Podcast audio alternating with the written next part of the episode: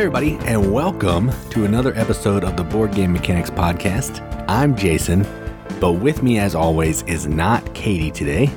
Um, she actually had a little bit of stuff going on and she couldn't make it, so I'm just going to be flying solo and I'm going to be talking about probably some stuff, some nonsense, but it'll all be board game related. Hopefully, not making any promises or guarantees, but we'll try to stay on track. Since I'm here by myself, sometimes I don't get off track as much because I'm not good at like witty banter with myself, so there is that. But anyway, that's enough of an intro, I guess.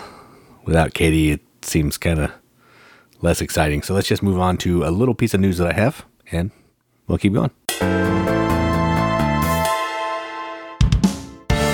All right, so I have one Kickstarter that I wanted to talk about, and this is one that came across my Facebook page, and I was instantly intrigued by it. I don't know if I bought into the hype, if FOMO got me, or whatever, but once I saw it, I sent it to Katie. I was like, we got to talk about this when it's getting closer to the end, and this is the week. So the game I'm going to talk about this week is called Bear Mountain Camping Adventure. And I forget who this is from, so I'm going to keep talking while I'm looking that up, or the publisher. But this is effectively a board game that has a dual deck building system. And now I've never heard of that before, but there are two different colored decks. There's a green deck and there is a blue deck. And you're going to be getting cards from both of those decks throughout the game and you're going to be drawing from each of them based on what campsite you get to. So the way the game works, kind of for a quick overview, is you're going to have this little camp meeple that you have, and you're trying to get to different campsites in different colored order. So there's like certain campsites that are certain color, but ultimately you have to make it to the top of Bear Mountain to first to win.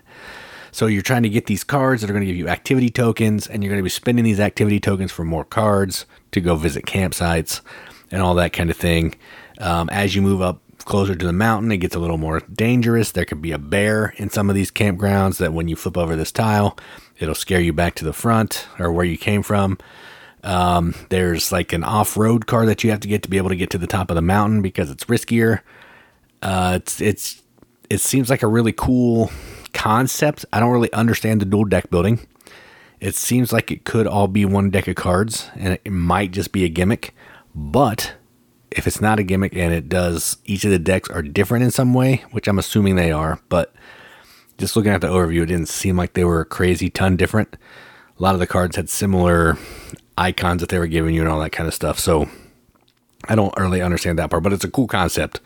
So I figured, you know, I like the camping theme. I like the outdoors theme, even though I hate going outside. Um, it's has a fantastic components and it just looks like a really fun game. And most of the games that I've played that have to do with hiking or camping have all been a good time. So this one hopefully follows in that same trend. And the publisher of this is Sweater Bear Games. So I looked that up as I was chatting. And I don't know if they've done anything. Let's click on it to see. This is real time right here. Real time that we're checking out. First game that they've created. So this is their very first game. So, you know, you're taking a risk and a flyer if you're going for it, but Here's the good part. The retail version is only 39 bucks. Now, this is I think like an early bird kind of deal. There was 22 of them left when I was looking at this at the time of recording. So maybe it'll be full up by the time you click on it, but even if so, $69 for the deluxe, $99 for the all in. So the deluxe comes with like two expansions, I think, and an extra game that's only Kickstarter exclusive. The all in comes with, I think, an even an extra expansion outside of all that and some additional, I think, like game trays or something. I didn't look at that one too much because I'm never going to back it. So, you know, whatever. The $39 one is all retail. There's cardboard punch outs, no wooden bits. But it's the full game, all the Kickstarter exclusives and all that stuff. So, yeah. If you're interested in this or this sounds fun to you, which sounds like a killer good time to me, there's three days left. I gave you the prices, so don't sleep on it because you will miss out. So that's the Kickstarter news I have for the day. Not a ton. I don't do as much a good a job as this as Katie. So we'll just leave it at that and we'll go on to some games that we played. All right, so the first game that I played is a game that we just got delivered on Kickstarter. It's uh, from AllPlay or BoardGameTables.com, whatever. I think they're officially AllPlay now It's a two player only trick taking game called Sail. And this is a game that I backed just because I'm shallow. Now, this never happens. I don't normally back games or get sucked into games because of art or components, but this one got me. The art on this game is from Weberson Santiago, Bloody Inn, uh, Whirling Witchcraft. I think there's another game that I'm drawing a blank on. I think he did the new version of um, Coup or something like that. And it is fantastic. The box on this is one of the best boxes I've ever seen. It's just an ocean with a boat on it, but the color palette and the way it looks is just fantastic. So that's what sucked me in. But then I played it, and this is a two player trick taking game where players are trying to navigate this ship from the starting line to basically their destination.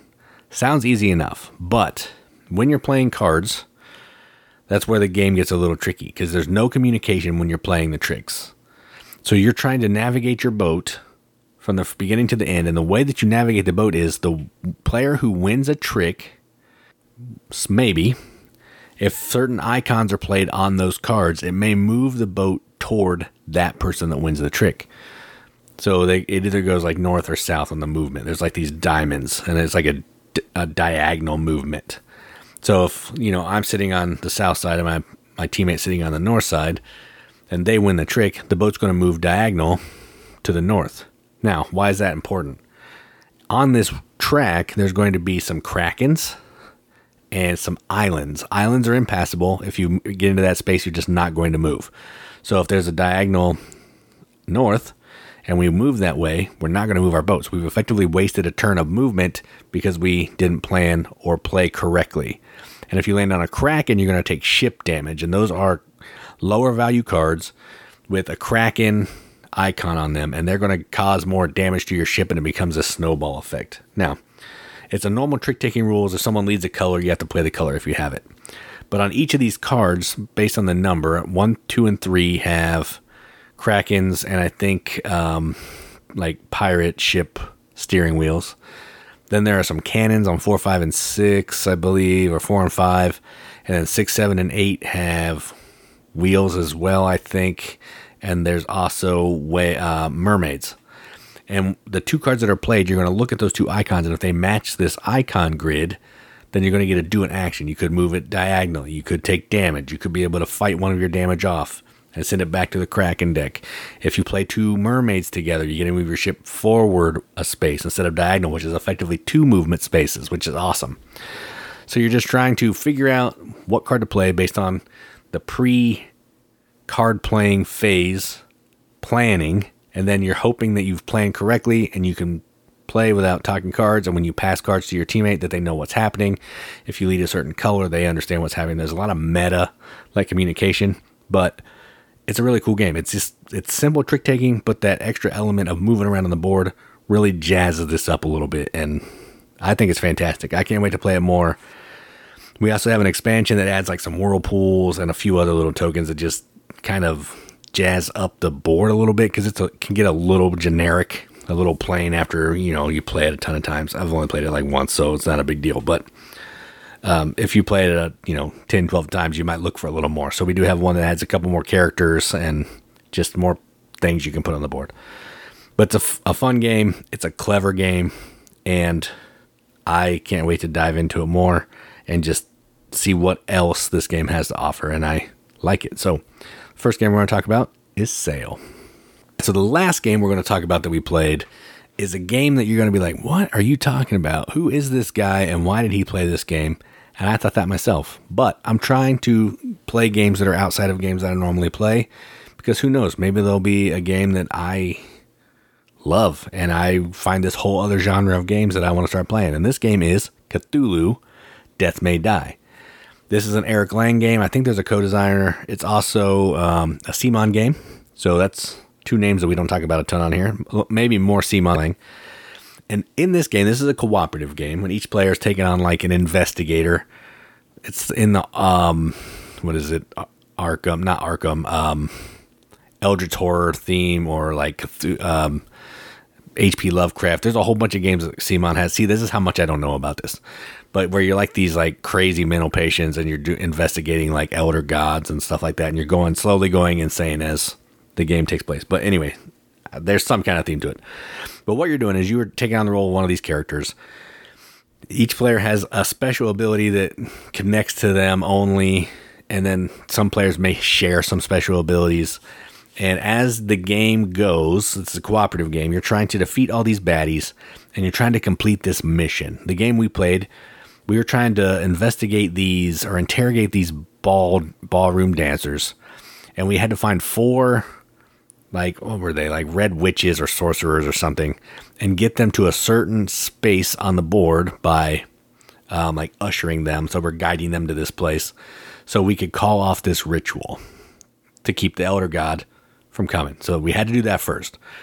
So meanwhile we're doing all this thing. We're we're fighting these baddies meanwhile while we're doing these this little side quest thing that's actually really important with the ballroom dancers cthulhu is advancing on his doomsday countdown track. So as he's doing his thing, uh, he starts spawning more monsters. He starts getting stronger. Eventually, he's going to come out into the board and he's going to start smacking us around. But until we do the first part with the dancers, we're not able to hit Cthulhu. And by then, there's all these baddies on the board that are just going crazy, starting to slap you around. You can't move anywhere. They're following you around. You're rolling 17,000 dice, taking a bunch of hits dying. I was Rasputin, and I died of wounds two times. Uh, but I ended up ultimately losing, losing because I, my insanity got too high, and I just couldn't handle it. So, cooperative game where you're just basically fighting baddies, trying to complete these quests. You're making some discoveries and getting these cool cards, which are going to give you special abilities, and rolling dice for combat. I don't. That's the part that I didn't love. I don't love that piece. Um, I just feel like there should be more strategy of when you're going up to something other than rolling a die. But outside of that, it was a fun game. I had a great time. I liked my ability. I like the stuff that you can do in your turn. Uh, the monsters just explode, but it feels so satisfying when you're beating them down. It's just, it's a fun game. Uh, the scenario we played was really good. I've only played that one. I'd be interested to play another one because I don't know how different they feel. If they feel different, I have no idea. But it was entertaining. So not a game I would normally play. Probably not one that I'll play a ton more, but if somebody wanted to play it, I would gladly play it because I had a good time. So that is Cthulhu Death May Die. And those are the two games that we played.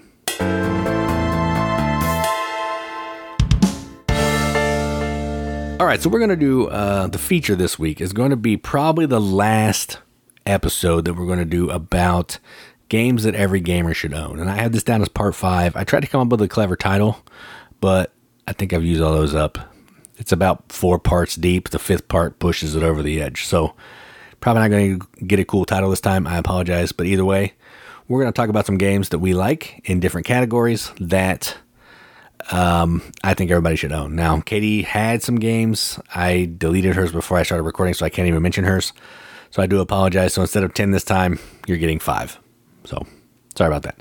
So without further ado, let's get going. So the first category that I wanted to talk about is a heavy game. Now, just because a gamer doesn't plays games doesn't mean that they don't like heavy games. And I think every gamer, if you're a gamer, may want to have a heavy game. And I'm not saying like, you know, campaign for North Africa or some crazy beast of a game that you can never learn. I'm talking about a game that has a lot more going on. It's pretty rules heavy but thematically and the way that it works all makes sense. And for that, I had to pick a Vital game. And this is, in my opinion, is the most accessible Vital game. And this is The Gallerist. Now, this is probably my favorite Vital game because it's the smoothest, it's the easiest to teach, and it's the one that makes the most sense of what you're doing. But what you're doing in this game is you are running a, a gallery, an art gallery, and you are trying to get paintings, in your to hang in your display in your in your gallery. You're trying to discover new artists. You're trying to schmooze with the overseas diplomats. You're trying to win some some auctions to help you get more art. Uh, you're trying to push the fame of your artists so when they're on display, there more more people come. You're trying to get people to come into your uh, gallery so you can have more paintings on display, all that kind of thing. It's a really cool theme, but the interesting thing about this game is there's four worker placement spots. So this is kind of a worker placement esque game because you're really never really moving your player off the board, just moving it from one spot to another. And when you go to a spot, you're going to have an option of like two different actions that you can take. So you go there and I may be able to discover an artist. But when you're discovering that artist, it it's there's like 12 steps that you're going to be doing to discover that artist. You're going to flip a tile, you're going to get some kind of special bonus, you're going to be able to get a a token for a painting that no matter how popular this artist gets, you can always buy the painting at the cheapest value or the piece of art. It's not all paintings, but I just call them paintings. So maybe it's photography or digital art or whatever. And uh, you're just you have us since you discovered them they owe you a favor. So maybe they get super famous and their paintings are going for 20 dollars. You can still buy it for three because they owe you a solid because you made them who they are. And as you're playing this game you're spending your money but you're earning money and all your points are money so you're basically giving up points to buy things you have to sell you have to buy and you're just trying to manage your money in the best way that you can so you had the most at the end. There's a lot more going on than that, but it's just it's the most satisfying in my opinion of the Vital games. And whenever I'm done playing it, I feel like I've done something and it just feels good to look down and see all the paintings and art that I have and the journey was just a good time. So, heavy game that I think all gamers should own, The Gallerist. All right, so up next is economic games. Now, the Gallerist could have been considered an economic game. What I think of an economic game is is where everything you're doing is using money that you have to earn more money. Gallerist fits that bill, but it might be a little heavier than what I was thinking for an economic game. So the game that I picked, which I probably wouldn't have picked, but there was just a recent Kickstarter, so this should be available here soon. I don't know soon, uh, how soon, but it should be. And that's Lords of Vegas. Now, why did I put this in the economic game category? what you're doing in this game is you are trying to basically run hotels in Vegas. And you're doing you, what you're doing is you're going to be earning plots of land. You're going to be trading that land. You're going to be selling that land, bartering that land with people, and you're trying to build these big conglomerate hotels in different sections of Vegas. Maybe getting them on the strip to make them more valuable, to ultimately earn the most money, and be the first player to get to a certain amount of points. But you're not going to be able to do that without money because everything you do costs a pile of cash. So you're going to be spending cash. You're going to be gambling in other people's casinos. You're going to be buying stuff from people. You're going to be using this money that you have to earn more money to ultimately turn that money into points by having huge conglomerate of casinos. This has a kind of a reminiscent feel of Monopoly. It's a billion times better of a game, in my opinion, than Monopoly. But the way that it works, like where you're getting properties and you're collecting fees from those properties, it has a similar vibe. It's a super easy to play game basically on your turn, you're going to take a card, you're going to flip a card from this deck. That's the new property that you own. And then based on the color of the card, anybody who has a hotel in that color will score money and or points. You get money if you own uh, land. You get points if you have hotels built in that color. So that's kind of how, how, how it works. So, I mean, yeah, that that's the gist. And it's a lot of you know whatever card you get is what you get. Uh, but on your turn, you can build hotels. You can, if you have some of the expansions, you can build your hotel up instead of just out. You can, if you have another expansion, you can get these uh, underworld cards where you can like call in the mob and they can get you extra points or do crazy things for you. You can change the color by remodeling your casino. You can uh, if you're the boss of the casino, meaning you have the highest die amongst all the dice in the casino, you can roll other people's dice to try to make, you know, boot somebody out and all that kind of thing. It's just a ton of stuff you can do. It feels kind of ruthless and mean like Vegas. I feel like Vegas would have been when it was being discovered and founded and all that stuff, but it's just a fun game. Is it the greatest game in the world? Probably not. But is it fun? Yes. So if you're looking for an economic game that's not like an 18xx or you know City of the Big Shoulders or something like that, stock market esque, I would suggest this one. Is it probably the most economic game? Probably not. The Gallerist is probably more, but I think this one scratches that itch a little bit of the economy and all that kind of thing. So I'm gonna pick it. So my economic game, Lords of Vegas. All right, so up next is resource management. Now, this was one that I was struggling with. I know we play tons of games where we get resources and we turn those resources into other resources, and then we spend those resources for more resources or contracts. We have a ton of those games. But I was drawing a blank, or I'd already used those games in another category. So I was trying to think what is a game where you are collecting a bunch of resources, spending those resources and then trying to use those resources to fulfill different contracts. That could also be contract fulfillment, but I think the resource management of this one, this game that I'm going to talk about is a little bit better, and that is Juicy Fruits. So this is a game, I think it's from Capstone. And what you're doing in this game is you are basically, it's kind of weird. You know those little plastic puzzles where there's like a space, an empty square, like a nine grid, and one of the squares is empty, and you're trying to slide stuff around to make a picture?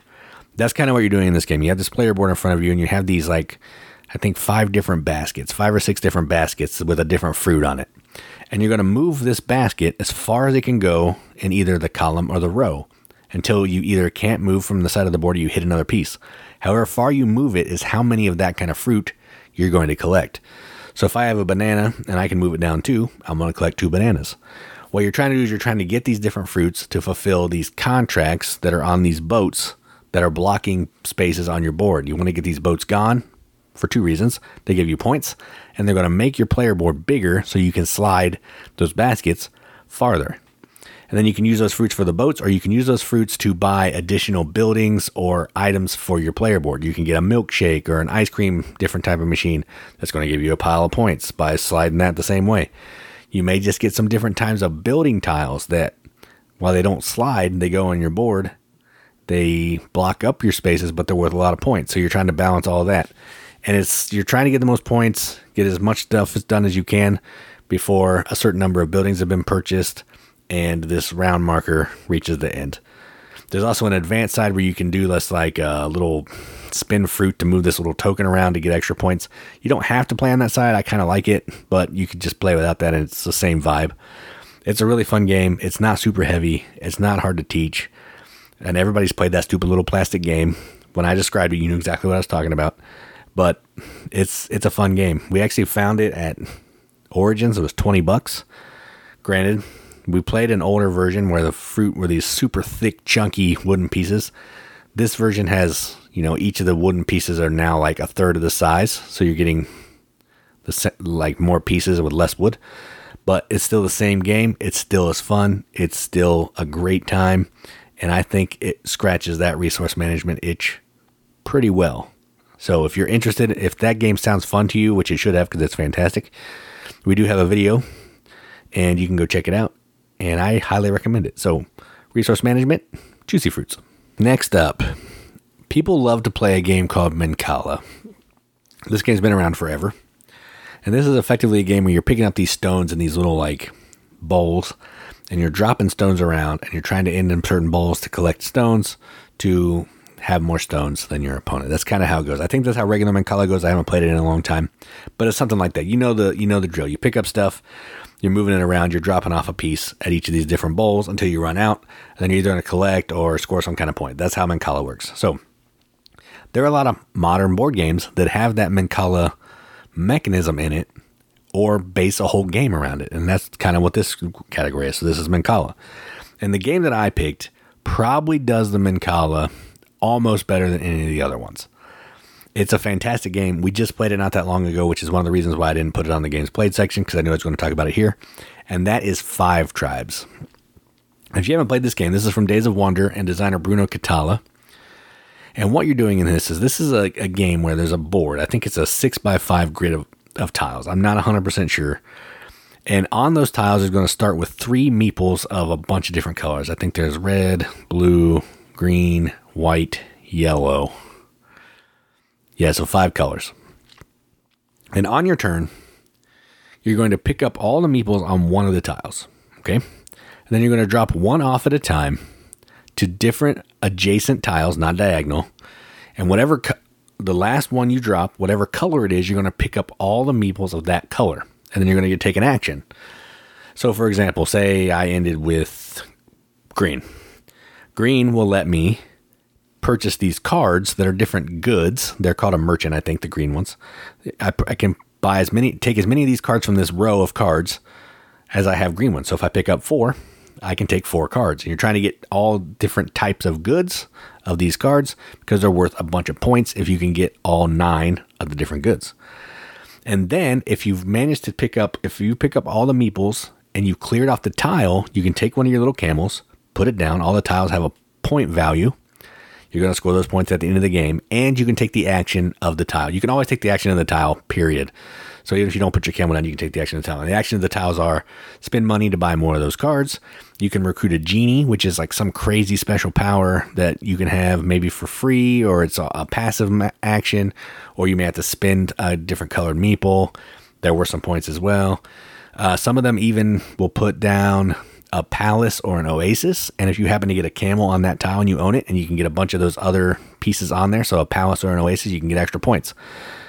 There's just a ton of stuff going on in this game, and there's the red meeples will let you kill other meeples, or you know, kill kill them in front of someone, or kill them on the board to maybe clear off a space and put down an extra token.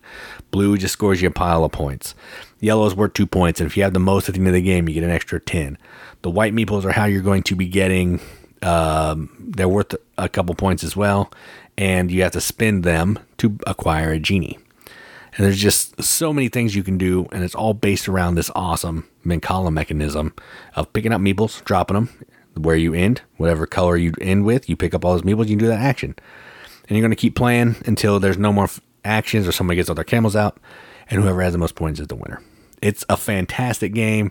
There's also some bidding mechanism for a turn order, which doesn't feel super important at the beginning, but once you get down to those last rounds and you really want to go first, you understand how important it is. But that's a small side. It's basically the Mancala and doing what you can with that and just trying to score as many points as you can. It's a fantastic game.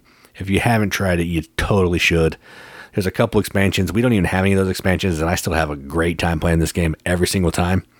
It's so good. It's probably, I don't know, of the Mancala games that I've played, I'd have to go back to my top 100 to be truly accurate, but this is probably the one that I had the most fun with. So let's put it that way because you can't dispute me on that.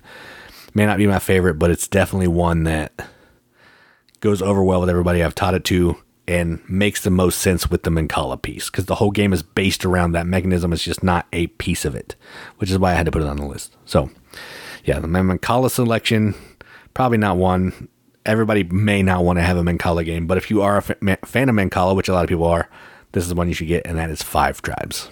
The last game I want to talk about today is for betting. Now, I think we did auctions or bidding before. This is betting. So, this is like I'm going to bet $2, and if something wins, I make five times my bet back. So, I would get $10. Okay, that's what this is betting. This is what we put here.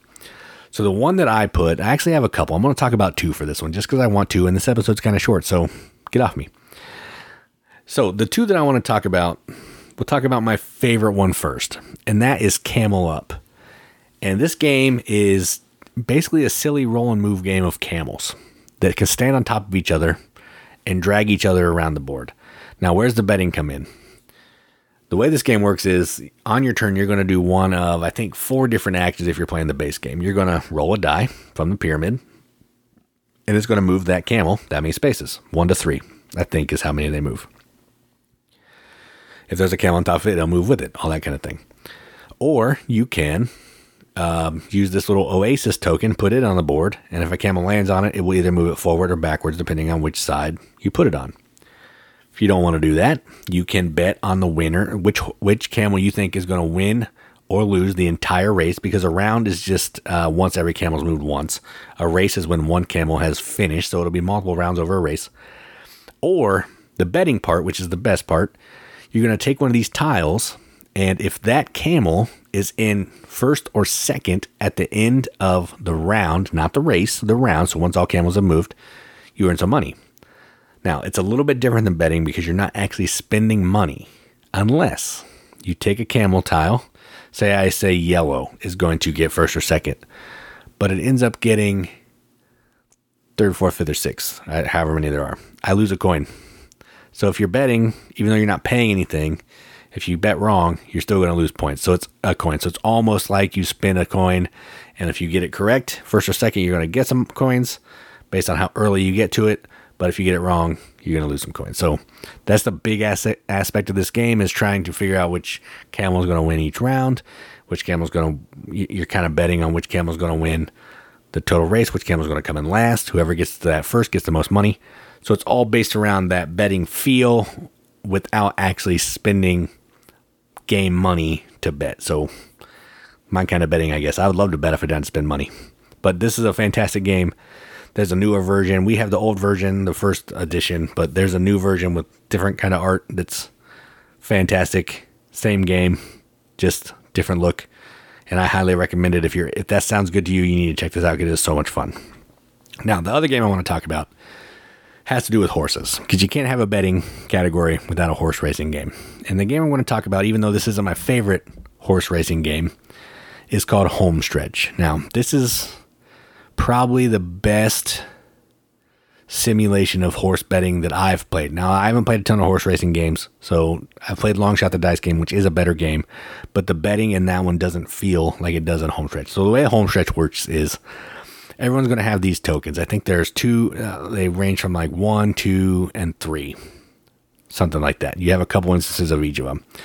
And you're going to take these tokens and you're going to put them on these betting numbers. So for each horse, there's like a line of betting. So maybe for horse number two, I want to bet my three times that this horse is going to get first, second, or third. And if that gets right, it's a $16 bet. So I would get three times 16. I don't know what the numbers are. I'm just making these up. But a two has a really low probability of rolling. And that's what we're going to get to in a second. So six and seven have the highest probability. Six, seven, and eight have the highest probability of rolling on two dice. So betting on those, while they will probably pay out, they pay out lower. But you're almost more guaranteed that one of those three horses is going to get first, second, or third, show, place, win, place, and show and um, so it's not going to pay out as much. So you're going to take all these tokens, and you're going to bet. Multiple players can bet on the same one; it doesn't matter. And then after everybody's bet, uh, people are also going to have an ownership stake in some of these horses. That if you if that horse wins, you're going to get some extra money. But that's not the crux of the game. The crux of the game is after you bet, then you're going to start rolling these horses. Each player is going to take two dice and they're going to roll them. They have a choice at that at that moment. They can either move that the horse that they rolled, so 2 through 12, up to two spaces, or move it one space and roll again. I believe I haven't played this game for a bit. Or if you don't want to do that, you can pass the die, not move the horse at all, and it just goes to the next player. Now, why would you not want to move the horse? Because if you move the horse, it could push it over a finish line. Maybe you don't want that horse to win. So if this horse is two spaces from winning, and you don't want it to move, you just don't move it and you pass. Or you can move it one and hope you don't roll it again, but that's risky. So it's just sometimes easier just to pass. You're going to keep doing that until three of the horses have crossed the finish line, win, place, and show. Then you're going to check the bets, see if anybody bet on those three horses, and do the multiplication. All the money's tracked around the outside like a score track, so you don't have to have paper money and all that stuff. It's really nice. Just basically points is what you're earning, but it's it's super fantastic. It does betting of most of the games that I played almost better than any of them. It feels it feels good. Ready set bet is a strictly a betting game. I just don't feel like there's a lot of game there, but it probably does betting better than Homestretch. I just there's no game. So I wanted to talk about one that actually has a game as well. So that's why I tackled Homestretch and Camel Up. They give you a good feel of betting, but they're also really fun games. So that's a little bonus one. I couldn't pick just one. So you got two. So those are the five games from today. We have Heavy Game, we have The Gallerist, we have Economic Game, we have Lords of Vegas, Resource Management, we have Juicy Fruits, a Mancala Game, we have Five Tribes, and Betting, we have Camel Up and Homestretch. I'm trying to think if I can think of any of them that Katie had. Um, uh, she actually had Camel Up for betting, and I had Homestretch, so you kind of got hers in that one. I can't think of the other ones. I shouldn't have deleted them, but again, we're pretty okay, and I jacked that up. So, yeah, we probably won't have another episode of this. I don't know what we're going to start next. Who knows? It could just be picking a game off the shelf and just talking about it. Who knows? But that's five parts of the games every gamer should own. I think that's like 46 games or something like that. We've probably had some overlap, so maybe we'll go with like 42 games. That if you had these in your collection, I think you would have enough games to play to last you a year. You could play all those games each of those games once a month and you'd end up playing them all less than 12 times and that would you know you still wouldn't have have have, have been into these games enough that you understand everything about them, and I think that's awesome. So that's all I got for you. Uh, as always, check out our YouTube. I've been trying to drop a bunch of new videos. I've been doing this new thing where I break each video down into a playthrough and a review. I know some people want to watch the playthroughs, some people want to watch a review. It also keeps the videos from being 30 minutes long, so you can have 10 to 12 minute videos and, you know, get the flavor that you like. We're also trying to do this podcast on a more regular basis, which is why I'm here flying solo because Kitty was busy or we would have had to push it out another week. And, you know, so there may be more of this, whatever. I'm going to keep these podcasts coming for you. You'll at least get something that you can listen to and scratch your itch. And maybe someday you'll be able to hear Kitty's voice again, hopefully next week. So we'll see. Uh, we also have Twitter or X, whatever, Instagram. You can listen to our videos or watch our videos on Rumble not any kind of statement or anything, just another platform that we can play some videos. They automatically upload. I don't have to think about it. Occasionally I get some comments, but whatever. Some people aren't into YouTube. I don't care about all that. If you want to watch it on Rumble, go for it. Uh, we have Instagram. We have our website. I'm continually doing blogs and rants, some kind of written review. Sometimes I'll do top fives on there. Mostly it's just rants. I ranted about Heat last time, and that was fun. Um, but yeah, it's you can find us anywhere, anywhere that there's social media. We're probably there with few exceptions. We even have a TikTok that I've posted like two videos on. I don't really get into TikTok, but if you want to hit us a message there, want some videos, I'll gladly do it. Uh, so yeah, that's what I got for you today. Sorry, no Katie. Hopefully she'll be back next week, but until then, I guess I'm Jason, and as always, keep gaming.